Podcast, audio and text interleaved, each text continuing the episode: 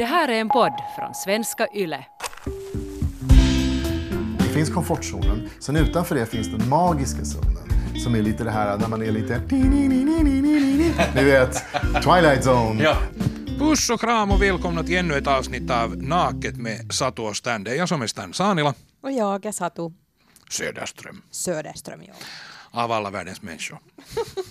och, det där, och vid den här podden så ska vi tala om sex och sensualitet och kropp och pirrighet och sådär och klämma på ställen där man inte vanligen klämmer. Så att om ni är under 18 eller annars bara blyga av er så är det här ett bra ställe att sluta lyssna.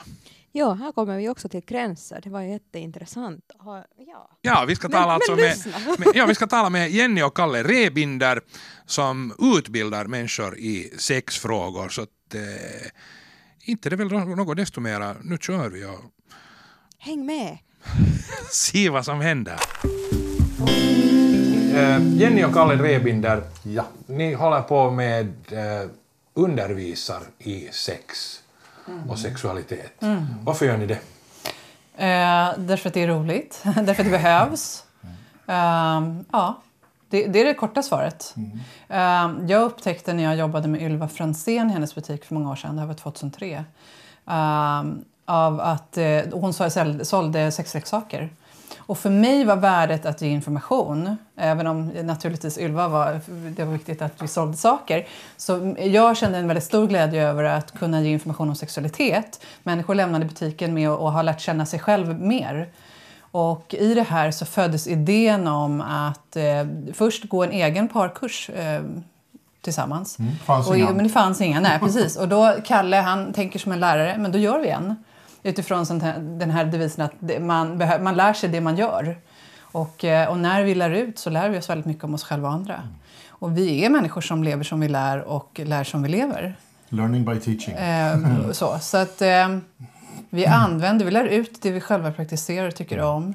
Vi eh, läser forskning, vi läser böcker, vi läser om andra som forskar. Eh, det betyder inte att allt funkar på alla, men, men någonstans... Och vi är väldigt icke... Alltså, det är också viktigt i vår filosofi att vi är inte dogmatiska. Vi skulle aldrig hävda att det här är något som passar för alla. Vi ger verktyg som vi ser funkar. Och så får man ta det man liksom tycker funkar för mig och se det som strategier eller motstrategier och så vidare. Betyder det att ni har sex hela tiden? Nej. Ja. Nej. ehm, men, nej, men nej, snarare är det väl så här att... På kurs eller utanför? Ja, eller hur? Nej, men snarare är det väl så att det är väl som att om man tycker om att laga mat och verkligen tycker om, verkligen tycker om att laga mat så är det inte säkert att man äter mer än andra. Men förhoppningsvis bättre. Ja. Där fick jag fast en sån här idé på grund av att du frågar har ni sex hela tiden. Vad är sex? Ja, det är en jättebra fråga. Och det här är faktiskt en av de sakerna som vi tar upp på våra kurser. För att jag skulle vilja säga att våra kurser är ännu högre grad relationskurser. Det här är kurser i kärlek. För det är också någonting som intresserar oss oerhört mycket. Det är ju liksom kärlek och relation. Och, och, och man får bättre sex om man har en bättre relation. Bättre sex om man har både tycker om sig själv mer och accepterar sin kropp, accepterar sin sexualitet. Och, ehm, och, och gillar man sig själv mer så är det också lättare att gilla andra. Och, och inte minst ens partner. Um, och, ehm, och då blir det en bättre både sex och relation. Det hänger ihop. Va? Och för mig har det varit mycket så att både Jenny och jag är väldigt intresserade av personlig utveckling överhuvudtaget. Att, att bli mer levande, mer tillfredsställda, mer nyfikna. Att liksom verkligen leva livet fullt ut. Så att, man liksom, så att man inte sen på ålderns höst börjar tänka ja, men jag borde ha gjort det. Men jag hade i alla fall ordning på mina papper. Det, nej. Vi, vi brukar säga att, att, eh, säga att vi vill bredda begreppet sexualitet till att omfamna eh, att, att det inte bara är någonting man gör utan någonting man kan vara i. Att det är en inre rörelse. Eh, Man kan kalla det för sexuell energi eller livsglädje. Att, att eh, koppla samman att den faktiskt är, den är länkad till eh, lusten att leva, till, till kreativiteten. Att när jag omfamnar min sexualitet så kan jag också bli mer kreativ. Jag kan skapa, eh, många upplever att det blir starkare möten med andra människor och även de som inte är sexuella. Att man blir mer närvarande, att man kommer i kontakt med sitt innersta jag. Många, många säger att det känns som en ledarskapskurs att gå kurs med oss. Mm. Och, det, och det, tycker jag, det tolkar jag som att det faktiskt handlar om att komma närmare sig själv och känna att det är jag som är ledare i mitt liv. När ni, när ni talar om att ni läser och, och forskar och studerar och håller kurser så här, vad har ni själva upptäckt för nytt senast? Vad har det varit att herregud så här kan man göra eller det här känns bra eller det här tycker jag om eller? Jag tycker det händer grejer hela tiden. Men, men, och, och jag skulle vilja säga så här att eh, Jenny och jag har varit tillsammans ja, i snart 18 år. Och jag känner mig fortfarande återkommande nyförälskad. Um, vilket jag inte då tycker borde vara särskilt konstigt. men jag, som jag har aldrig tråkigt. Och, eh, och det är väl för att jag är en väldigt nyfiken människa. Men jag tycker också, att, som Jenny nämnde, det här med livslust och glädje. Att inte begränsa sig så mycket av eh, idéer om vad som är fel och rätt. När det gäller att man ska man skämmas och känna skuld och skam kring den egna kroppen och sånt där. Ju mer man liksom bejakar livet. Jag tänker bara så här karikerat så kan man ju föreställa sig att det här då att ni jobbar med sex, läser om sex så här, att, att ni hela tiden håller på med olika ställningar eller ähm, hjälpmedel eller vet du, nu hissar jag upp dig här eller har vi använt tryckluftsborr någonsin? Så här, förstår du? För, för Att- mig handlar det... Eh, till en början kanske det var roligt att testa en massa nya leksaker. Vi fick, eh, skicka till oss och så vidare. Eh, för mig är essensen i relationen hur man känner inom liksom bords och, och det relationella, hur vi samspelar. Hur kan vi skapa mer kärlek, intimitet? Vad är det som skapar distans respektive intimitet? Vad är det som gör att den sexuella energin, eh, energin som jag känner i min kropp när vi har sex, hur kan jag expandera den i kroppen? Och kommunicera kring det, både under tiden men också efteråt. Hitta former av vad, att, så utforska min erotiska karta och du utforskar din erotiska karta. Och det här är också en del av vad vi utbildar i. Men att komma ihåg att eh, det här är en ständig livsresa. Vad, den här att, att känna efter, vad tycker jag om nu? Både i livet, men nu, hur mår jag? Och uttrycka det. Känna in, okej, vad är det jag vill ha? Uttrycka det. Och det kan vara allt ifrån att jag är ledsen till att jag vill ha hårdare stimulans på klitoris. Alltså, eh, och, och, det här, och det är också en jätteviktig del i att, att ta makten över sin sexualitet och, och sin relation. Ja. Eh, Det är för övrigt finsk orgasmforskning ganska nyligen som visar att ehm, fler orgasmer för kvinnor de baseras dels på, eh, alltså hur, din på självbild men det är också det sam, relationella samspelet. Man skulle kunna ha en idé om att om jag onanerar fler gånger, alltså tränar, så kommer jag att få fler orgasmer. Men så är det inte. Utan det är just rätt teknik, eh, hur jag ty- vad jag tänker om min kropp, men också det relationella. Att jag kan prata om sex, jag, att jag kan berätta för min partner det här är vad jag vill ha. Så det är inte så mycket prestationscentrerat? Nej, tvärtom. Nej, inte det är tvärtom. precis det. Det är Precis. snarare så att ju, ju mindre jag tänker prestation, ju mindre jag tänker att ah, nu måste jag komma snart. Eh, nu har det gått så här många minuter. Eh, utan släppa det helt. Släppa kravet på att man ska få en orgasm. Eller man kan ha superbra, orgasm utan, eller superbra sex utan att någon får orgasm orgasm. Och, och, och man kan ha, få orgasm och det blir lite för tidigt och så blir det tråkigt och så händer ingenting.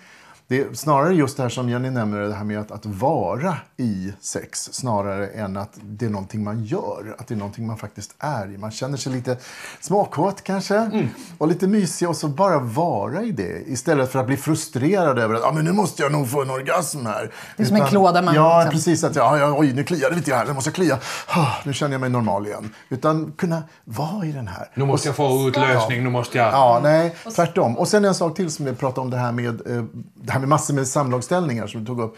Um, Kamasutra innehåller, tror jag, var det 72 eller jag vet inte hur många samlagsställningar det är. Och då är det ibland så får jag frågan, eh, måste man kunna alla de här? Och så säger jag så här, när du ska måla om ditt hem och så går du till en färgaffär och tittar på färgkartan, köper du hem alla färgerna? nej, du kollar vilka du gillar. Tycker du att man ska vara... Det provkarta. Vilka vill du ha? Vilka passar din kropp? Din relation? Vilka funkar ni ihop med? Och det kan förändras. Låt oss säga att du äh, äh, trasar sönder ditt knä, du springer och, du, och då, vissa samlagsställningar funkar inte. Då hittar ni andra. Tycker du att man ska vara i huvudet och bygga upp fantasier eller in i kroppen Det beror på vem man är och i vilket sammanhang skulle jag säga. Huvudet är en del av kroppen. Så här igen. igen Är det en eh, koppling? det, fin, det finns inga, så här, I min värld så finns det inga verktyg eller strategier som funkar för alla. Beroende på vem jag möter. Alltså, Okej, på en kurs då blir det ju lite generellt. Liksom. Så, här, ja, så här kan man göra. En Ja, verktygsback. ja, det är Ja, precis. En ja, verktygslåda. säga. jag möter kvinnor som är för mycket i sitt huvud, som behöver lära sig att komma in ner i kroppen och känna och vara närvarande. Det vill säga, de får nog inte orgasm därför att det kan vara dels att de inte är i kontakt med sina känslor, eh, så, inte vill vara det eller inte, du vet, eller att det inte är fysisk närvaro. Eh, där skulle jag, liksom, då, då kanske strategin är att inte gå in upp i huvudet så mycket. Eller så är det det, för att inte vara så himla fokuserad på vad jag känner för att det är läskigt. Så nå- jag, jag, tycker jag personligen och vi, vi försöker att se det som att hitta strategier som funkar för individen. Och det är återigen samma sak som med matlagning som jag tog upp. Det är personlig smak. Va? Det är ingen idé att jag ger dig liksom recept på blodkorv om du säger men jag är vegetarian. Eh, sen, sen tänker jag också så här att vad gäller... Du sa att, att inte få orgasm. Orgasmer är ju jätteskönt och det ingår ju också i att, att vi, vi vill lära folk att hitta sätt att få orgasmer, eh, få starkare orgasmer. Och, och, så, och så kan jag få frågan ibland sådär men men jag vill ju vara närvarande med min partner, då, då ska jag inte gå in i huvudet och fantisera. Ja, alltså om man behöver fantisera för att komma till klimax då tycker inte jag att man ska skambelägga fantasier. Utan det är ett viktigt verktyg för Upplever många ni att folk fantisera. känner mycket skam? Ja, så här, det är, det är svårt att tolka skam, tycker jag. Men ja, jag tolkar det som att vi har en skamkultur. Och det är väl tydligt att, jag menar, med tanke på hur lite vi pratar om sex i samhället. Med tanke på att vi inte, väldigt få kan komma till lunchrummet och prata om vilken häftig orgasm de fick, vilken sexleksak de köpte igår. Alltså, du vet, man, hur, många, hur många känner sig bekväma med det? Som inte redan pratar om sex och jobbar med det eh, i vårt samhälle. Så att ja, och jag tror många håller med om att, eller vi tolkar det som att det är en skam. Hur, hur vana är paren när de kommer med sina gränser? Det är väldigt olika. Jag tänkte just komma till det också. Att naturligtvis är det så att de som kommer på kurs med oss är ju inte representativa. Det är inte ett genomsnittsbefolkning så att säga. Utan det är de som är mer intresserade. Och jag skulle tro... Och gått över någon tröskel Ja, redan att okej, jag, jag vågar eller jag vill. De låter sig inte styras lika mycket av rädsla utan tycker att det är, det är nyfiknare människor än genomsnittet.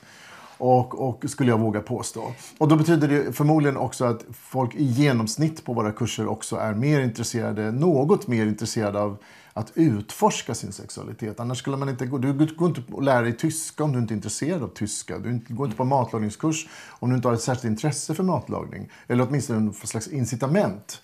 Så incitamentet gör ju att varje genre, det är ju inte liksom ett genomsnitt. Men den som inte har gått på er kurs, Mm. den som inte har möjlighet eller vågar eller någonting sånt, det talas ni säger mycket om att vara närvarande och, och öppna upp och så, men vad kan man göra, den som lyssnar just nu hemma? Yoga, Yoga. yoga, meditation, promenera i skogen, sitta på... Blir man en mer sexuell varelse av att... Sexuell vet jag inte, men du frågade om medveten. Mm. Att bara bli närvarande i sin kropp. Du, du kanske läser en häftig bok om meditation och så prövar du. Eller så går du på någon kurs i hur man mediterar. Eller så, eh, det, det beror helt på. Folk är olika. För en del är det jakten, det andra är bilkörning. För det tredje är det alltså hur man når det här totala fokuset. Det, beror, det är så personligt. Hur hittar man sina vilja- gränser? Man prövar dem. Alltså, hur hittar man? Sina Gränser. gränser. Ja, det, det där är också... Jag tycker att det hör samman till att hitta närvaron. Eh, att komma ihåg att känna efter hur jag mår och vad jag känner. Ett sätt att faktiskt öva på närvaro det är att, eh, som jag, alltså det är att varje dag sätta ord på hur mår jag just nu. Menar du att säga Ja, högt? Eller? Nej, det kan vara tyst. Det, absolut, måste inte sägas högt. Uh, att komma ihåg, eh, jag läste, det här är också, jag läste i någon notis i tidningen för många år sedan, att, och jag, jag vet inte om jag tror på det. Eh, det stod att 70 procent av alla människor har svårt att känna sitt nej. Uh, vad det dock sa mig någonting om att vi, vi, in, alla är inte så nära sina känslor. Och, och det tycker jag är lite av en folksjukdom, att vi inte är i kontakt med känslor och inte vet att vi pratar inte känslor. Och det, alla är inte bekväma med att prata känslor. Men det, viktiga är att man gör det för sig själv. Alltså det, det är som är att, komma och göra det i, i sin, sitt huvud. Det är ett sätt att, att iaktta sina fysiska förnimmelser också. Det kommer med det. Därför att jag blir, när jag, när jag till exempel blundar och ska känna efter hur känns det i magen eller där känslan är som mest. Det, sitter, det känns ju i kroppen. Det är ju bara i kroppen jag kan känna. Och då kommer också kontakt med, liksom, okej jag kanske känner att jag har lite ont i knät eller eh, det är lite obehagligt i, i eh, magen eller så vidare. Och bara göra det ofta. Ju oftare du gör det, desto bättre blir du. Du kan öva upp en närvaroförmåga. Och den kommer att hjälpa till eh, i sexuella sammanhang. My, Ja. Mycket av det här är ju helt enkelt en kulturell programmering. Vi, växer ju upp i ett samhälle där vi ska vara duktiga och inte visa för mycket känslor och vara liksom pro, produktiva. Så att, sen så kan man ju också se att i större delen av världen så är det fortfarande kollektivet överordnat individen. Här har vi haft en upplysningstid och då har vi plötsligt fått en individualism som har ökat mer och mer och särskilt mot slutet av 1900-talet. Men fortfarande, trots att vi tänker individualistiskt, vad vill jag, vad vill jag, så hamnar vi ofta i Eh, i den här sociala situationen. Hur ska jag framstå som duktig? Hur ska jag framstå? Så hur ska jag tillfredsställa min chef? Hur ska jag vara cool? Eh, jag lägger upp coola bilder på Facebook med den senaste fina resan. Men jag talar aldrig om min ångest. Jag talar aldrig om det som är jobbigt och sårbart och svagt. Ehm, så att vi har ju ett krav på oss att vara perfekta. Och då blir det också det här att oj, jag har lite ont. Äh, jag skiter i det.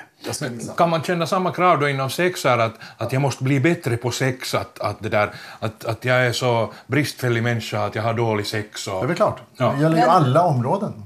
Men, alltså nej, det, jag skulle säga att man måste inte känna sig som en dålig människa. Eh, naturligtvis. Eh, utan att det är ett problem tills dess att jag upplever att det är ett problem. Det vill säga, har jag en, en önskan om att känna, eh, ha skönare sex, eh, att få en orgasm om jag inte har fått den, eh, att, att då känna, är det, är det, kommer det inifrån? då, då är det rätt att, att börja utforska det. Men är det press utifrån, alltså då kan man ju börja ifrågasätta varför ska jag lära mig det här? Det finns ingen, jag skulle aldrig hävda att alla bör lära sig någonting. Nej. I Nej, det här nej. att när man känner känslor, är det bra också att känna känslor i sina genitaler? Att hur känner jag mig i min mus? Ja, eller? varför inte? Det är väl en alldeles utmärkt idé. Varför, varför, eh, om du tänker oj jag har lite ont i tån så, så kommer du ju känna det. Så varför skulle jag exkludera könet? Nu är det ju för sig så här att i vårt samhälle idag, om jag går till en massör och vill ha en helkroppsmassage så får jag ju aldrig en helkroppsmassage. Utan det är alltid så att vi undviker könen därför att de är så himla privata och tabubelagda. Och, eh, och jag skulle inte säga att eh, det alltid borde vara så att man... Utan jag menar, det kan ju vara så att man också tycker att det är en privat del utan att man skäms för det. Men det finns liksom inbyggt en slags självklarhet att så är det. Och då tänker jag att det, för många människor kan det nog bli en obalans. Eh, Att man liksom, det är vissa delar av kroppen som man liksom aldrig talar om. Aldrig. En, del pratar ju, har kollegor som pratar om att man eh, får spänningar i underlivet och så. Och en del, en del eh, till och med masserar eh, andras kön och sitt eget för att, att få loss spänningar som en del menar är känslor. Och eh, det förhållningssättet kan man ha eller liksom, för att, att se att mina känslor påverkar min förmåga att känna kroppen. Och sen om det är i könet eller om de är liksom fasta någon annanstans. Fan, jag tror att vad, vad vi är inne på det är ju det här att omfamna könet som en viktig del av kroppen och sexualiteten. Det är en vital Vad är, det som, vad är det som hetsar upp er i vardagen? Vad är det ni känner lust och kåthet inför? Intelligens.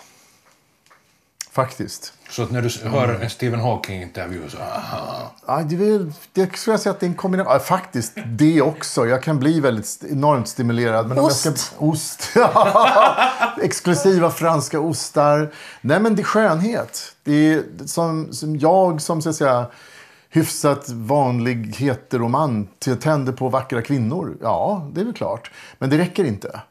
Jag kan se någon kvinna som är jättesexig så öppnar hon munnen och så kommer det ut någonting som är tråkigt. Eller blaha. då tappar jag verkligen intresset. Och så kan jag träffa någon kvinna som först tänker bara helt alldaglig. Jag tänker inte ens att det skulle vara något sexigt. Och så kommer ut någonting riktigt roligt, intelligent, smart, stimulerande, kaboom! Va? Då, då går jag igång på alla cylindrar. Men, men jag, är, jag är väldigt mycket uppe i huvudet. Så att jag... Hur funkar tvåsamhet? Det finns till och med ett ord för det, sapiosexuell heter det. Men jag tänder verkligen på det, det är så. Så ibland när Jenny och jag diskuterar, och vi verkligen kommer igång och diskuterar, så kan jag bli så här... Hur funkar tvåsamhet för er när ni håller på så mycket med sex? Det funkar alldeles utmärkt. Hur tänker du då? Alltså hur, hur det funkar? Alltså, Jag menar att, att om man går omkring och tänker på sex och träffar människor och så här, är det svårt att, att hålla sig i tvåsamheten eller vill ni bredda begreppet? Eller? Jag skulle säga att det har eh, förändrats lite under vår resa. Vi har, med tanke på att vi eh, möter människor som själva utforskar relationer utanför normen så blir det att vi själva funderar på vad vi själva vill göra och inte göra. Så vi har eh, diskuterat och nosat på saker och ting. Eh, och eh, testat, sa- ja, och- testat saker. Ja. Ehm, jag skulle inte säga att, att det är svårt med tvåsamhet. Det är snarare så att vi är nyfikna människor ehm, men vi är också ganska försiktiga av oss. Vi är, ehm, i, jag upplever att vi är liksom i kontakt med ja, våra egna personliga gränser. Och, och ja, Så två, tvåsamhet är viktigt för er? att det, det, det är en gräns som ni inte har som en princip. Inte som en princip. Utan det är mera, ja fast nej, men vi är ju överens om att för, för en del människor som är polyamorösa eller icke-monogama, eh, rent ideologiskt och tankemässigt är vi liksom båda liksom tycker att fantastiskt, jättebra. Om man har hjärtat med sig och känner att ens känsloliv är liksom pallar det, go ahead. För en del behövs det. Eh, för min del så skulle jag säga, gå, gå tillbaka till den här matanalogin. Va? Men om du jobbar som kock så måste du gilla, du måste gilla mat. Men du äter inte allt. Du, du, äter, du kommer bli mer kräsen med vad du väljer, vad du äter och vad du inte äter. Det blir lätt också att välja bort saker därför att det där är inte tillräckligt bra för dig. Och, och då kommer jag tillbaka till att Jenny är världens underbaraste kvinna. Det finns inte så många som... För mig är det så.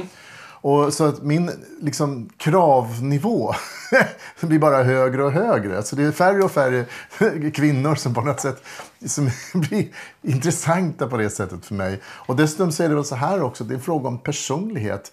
En del människor kan tycka om att mingla med en massa människor. Jag tycker mer om att möta en och en i taget. Och, Om vi tänker just det här matlagandet Ja. som du sa. Ganska ofta när man lagar mat så har man en färdig bild.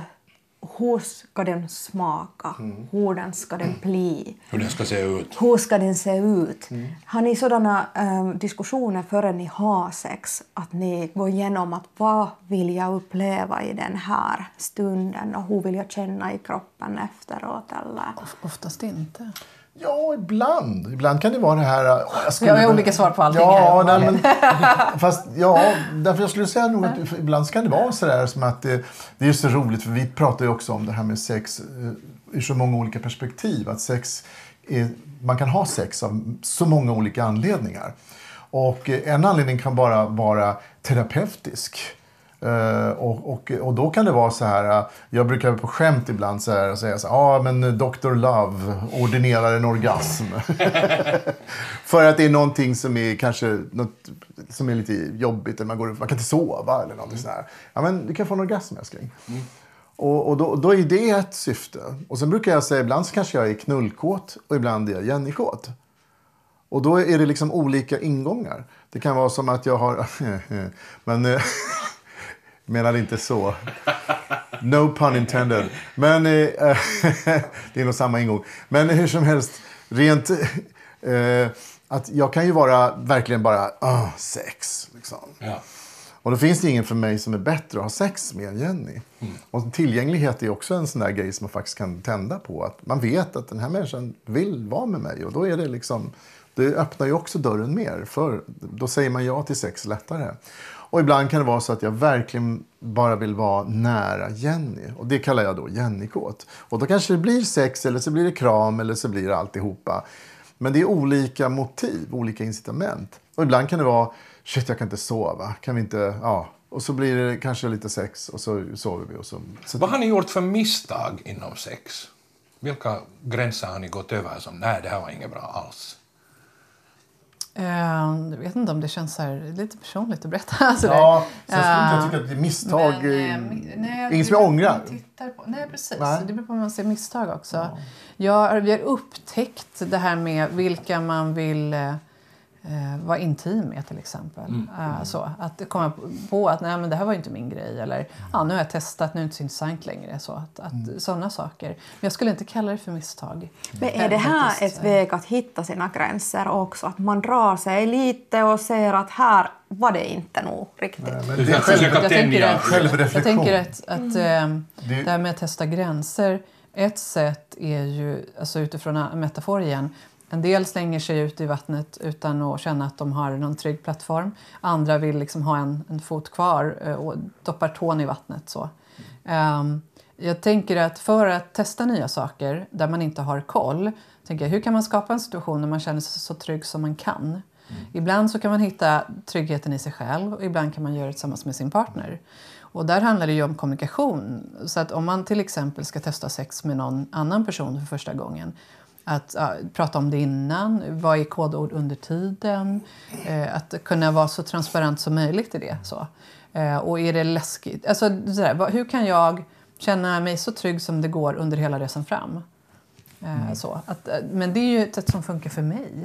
Och det är Eh, intressant. en del eh, slänger sig och bara testar och sen kanske de kommer fram till att nej men oj, det här, Så ni ser det här det inte var... som, som sexuella upptäcktsresande, liksom att testa det här och testa det här och liksom vart leder den här vägen? Lite grann var vi väl det mera i början. Då, då tror jag vi lekte mer och busade. Och, för det var ju mycket också att utforska oss själva och varandra i relationer. Vad vill vi leka med nu? Och, och som jag sa, vi fick en massa sexleksaker. Då var vi tvungna att pröva allihopa. och, och vi gick som sagt på klubbar. Och, och att hålla kurser var ju också ett sätt att utforska. Och sen så har vi även själva att hålla kurser. Där har vi också utforskat vad, vad funkar. Hur, hur, Och vad ni är bekväma med. vad vi är bekväma med och vad som känns rätt i den pedagogiska situationen. Hur, vilken relation har vi till kursdeltagarna eh, och så vidare. och så vidare. Vad, vad är okej och vad är inte okej. Eh, en del kursledare är ju sådär så att de liksom har sex med kursdeltagare. Det har vi absolut inte. Eh, utan det är liksom sådana saker. Det har ju olika, det är olika regler, olika eh, förhållningssätt. Och, och för oss, det viktigaste med våra kurser, vi håller inte våra kurser för, som en förevändning för att få knulla runt. Eller visa upp er Eller visa upp hur duktiga vi är. Nej, alltså det, det, ibland så kan det vara så att, att det finns någonting som är tändande i situationen, men det är så sekundärt. Det viktigaste för oss, jag är, så här, jag är född pedagog, jag älskar att lära ut saker och ting och då är det alltid så måste jag tänka, vad vi än gör, har det här en pedagogisk nytta? Har det inte det så stryker vi det. Det som jag tycker är intressant med det som ni säger, att, att, att jag tycker mig höra att, att det viktiga är att liksom vara bekväm med det man gör. Alltså att, att, att just att om man är bekväm med att pusha sina Ja, gränser, då ska man göra det. Om man är bekväm med att vara i tvåsamhet och, och göra eh, mysighetsstunder, då ska man göra det och så här. Alltså att, att det, det är inte viktigt för er att För, för oss är det viktigt med trygghet. Mm. Jag skulle säga där är också beroende på hur, vad man är som person. En del Jag menar inte det- bekväm i betydelsen lat, tänker- liksom. Nej, nej jag, jag fattar det. Trygg, trygg tänker Ja, jag där. Ehm, att se att vi har olika värden i livet. En del människor är enormt frihetsälskande Mm. Och skulle kanske sätta frihet över trygghet. Mm. Och, och, och då gör man säkert saker annorlunda. Eh, vi är nog... Med, för mig är det nog lika viktigt med trygghet som frihet. Ehm, Jag börjar så tänka det är på väl de här- svaret. Det är jätteviktig tänker poäng att, bara, tycker jag, här, Vem, vem man är som person påverkar hur man utforskar sin sexualitet. Så.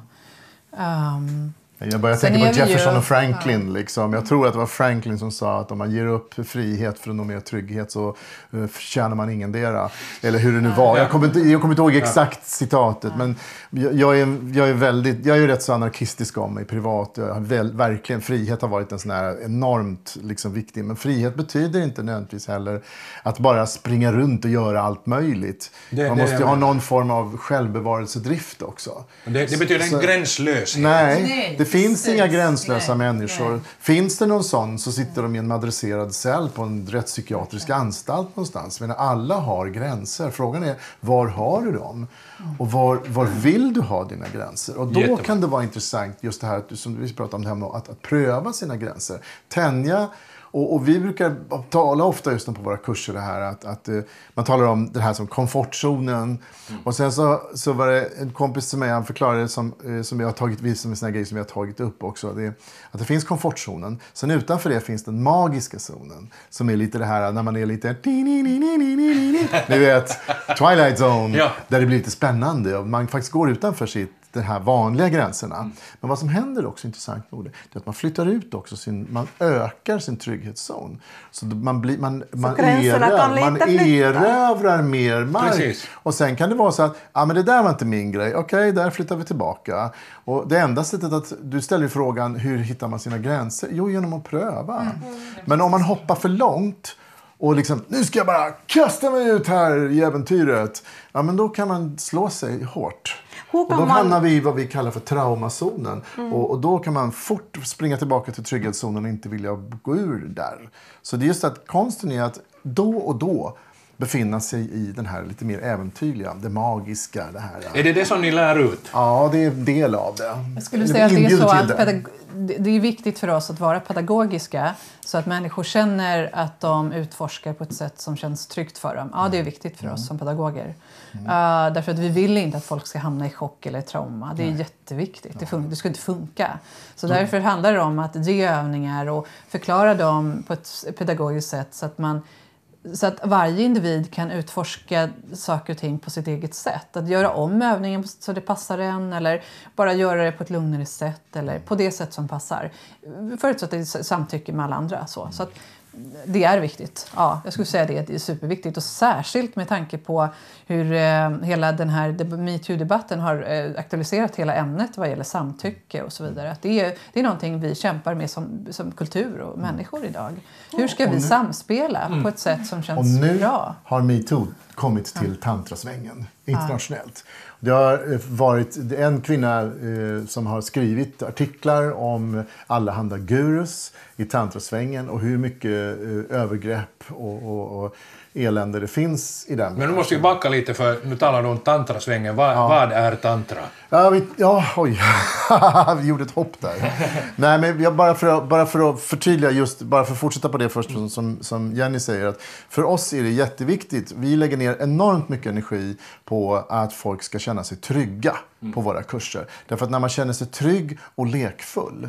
För du kan också vara lekfull när du är trygg med de som du leker med. Igen tillbaka till det här att det behöver inte vara en prestation. Nej, nej, nej. Ja. Vi, vi fokuserar jättemycket på lek och lekfullhet. Därför att det intressanta är att lek, en del tror att lek är i motsats till allvar. Det är tvärtom. Det är leken som öppnar upp för ett djupare allvar mycket fortare. Därför att om ni leker med varandra så kommer ni plötsligt att öppna upp jättemycket. Ni kan vara sårbara inför varandra eh, och, och, och plötsligt kan man hamna i starka känslor som man kanske annars har stängt undan. Så leken är magisk. Alltså. Det har vi med i allting vi gör. Och det här med samtycke, det är extremt viktigt. Det har vi haft ända från start med våra kurser. Eh, Eh, och just det här att man gör, ingen, gör ingenting, eller, eller ens mot dig själv, som du inte skulle vilja göra. Utan man måste liksom vara, känna av, är det här bra, det här är inte bra. Så en stor del av våra kursövningar handlar om att känna av.